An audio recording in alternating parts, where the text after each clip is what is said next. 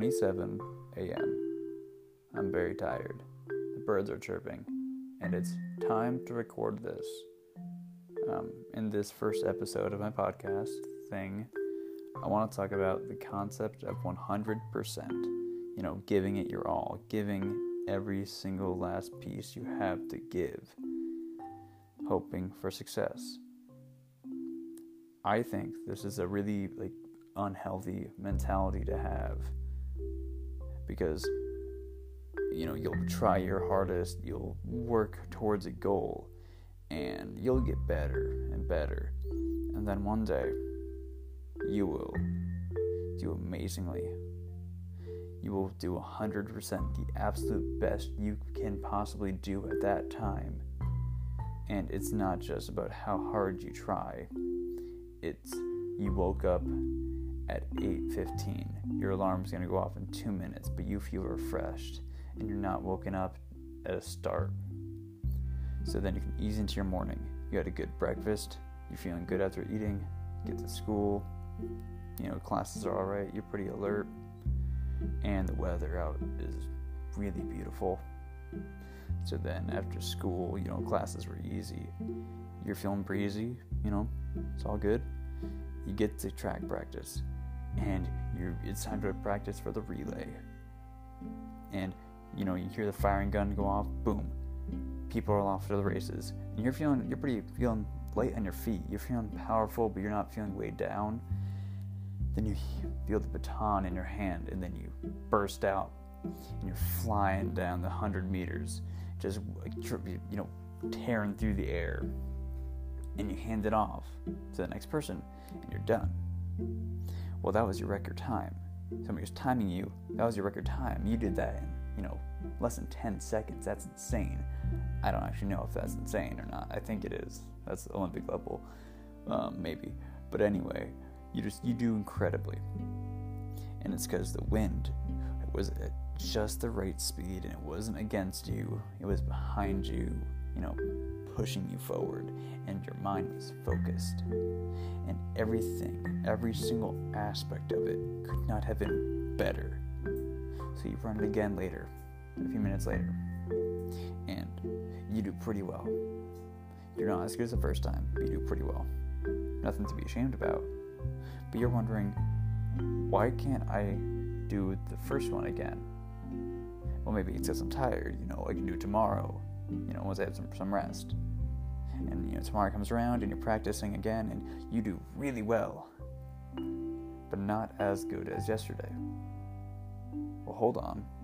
This is the first relay of today. Have I gotten worse? What happened? Well, what happened was the wind wasn't quite right, or you didn't start your day off just right, or your mind wasn't in quite the right mental state. Well, damn, maybe it's multiple.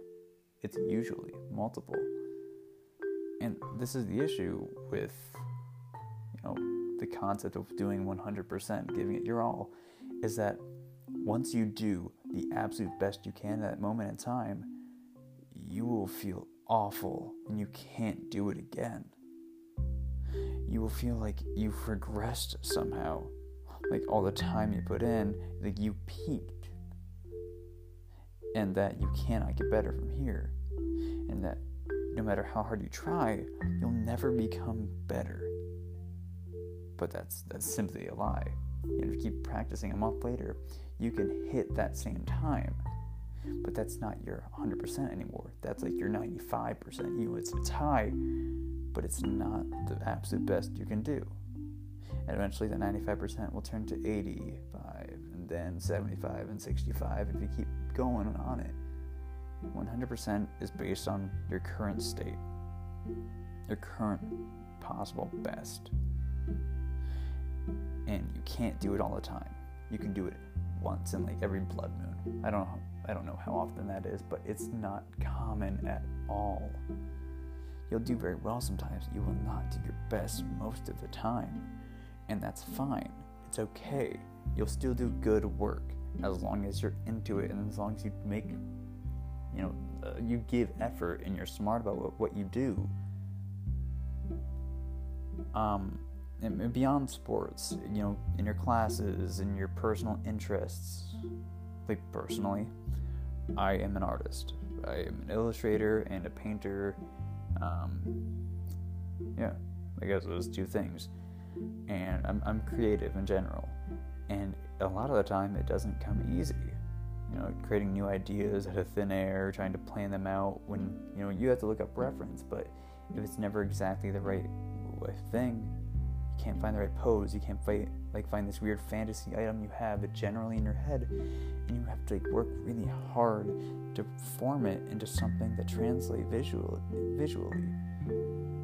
And if you're not into it that day, like if you woke up and you're just tired or you're hungry and you're not feeling it, well, what, you're just gonna stop? No. Well, you're just gonna, oh, I don't know, I, I guess I suck now. No, you don't. You don't suck now. Okay? If you were rocking yesterday, if you were, you know, just in it yesterday, you can get in it again. It's just gonna take a while. Just because you're not at your absolute best doesn't mean you stop. And just because you did way better yesterday doesn't mean you're regressing. You know, it's, it's just natural. The line of progression, if you put it on a graph, will never be just a constant, like, straight line going upward or diagonal line going upward. It's gonna be jagged and weird, and it's gonna be a loop de loop or something. I don't know, like, but it's not gonna be, you know, like a, a straight shot.